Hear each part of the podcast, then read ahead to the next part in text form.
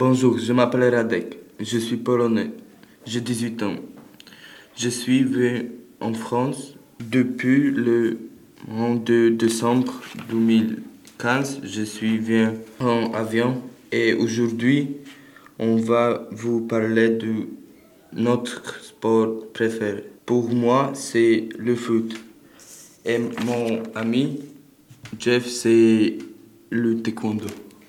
Bonjour, je m'appelle Jeffrey Herrera. Pour moi, je prépare le sport taekwondo parce que j'ai déjà commencé ici et aux Philippines. J'ai commencé depuis l'âge de dix ans. Je suis ceinture noire au taekwondo.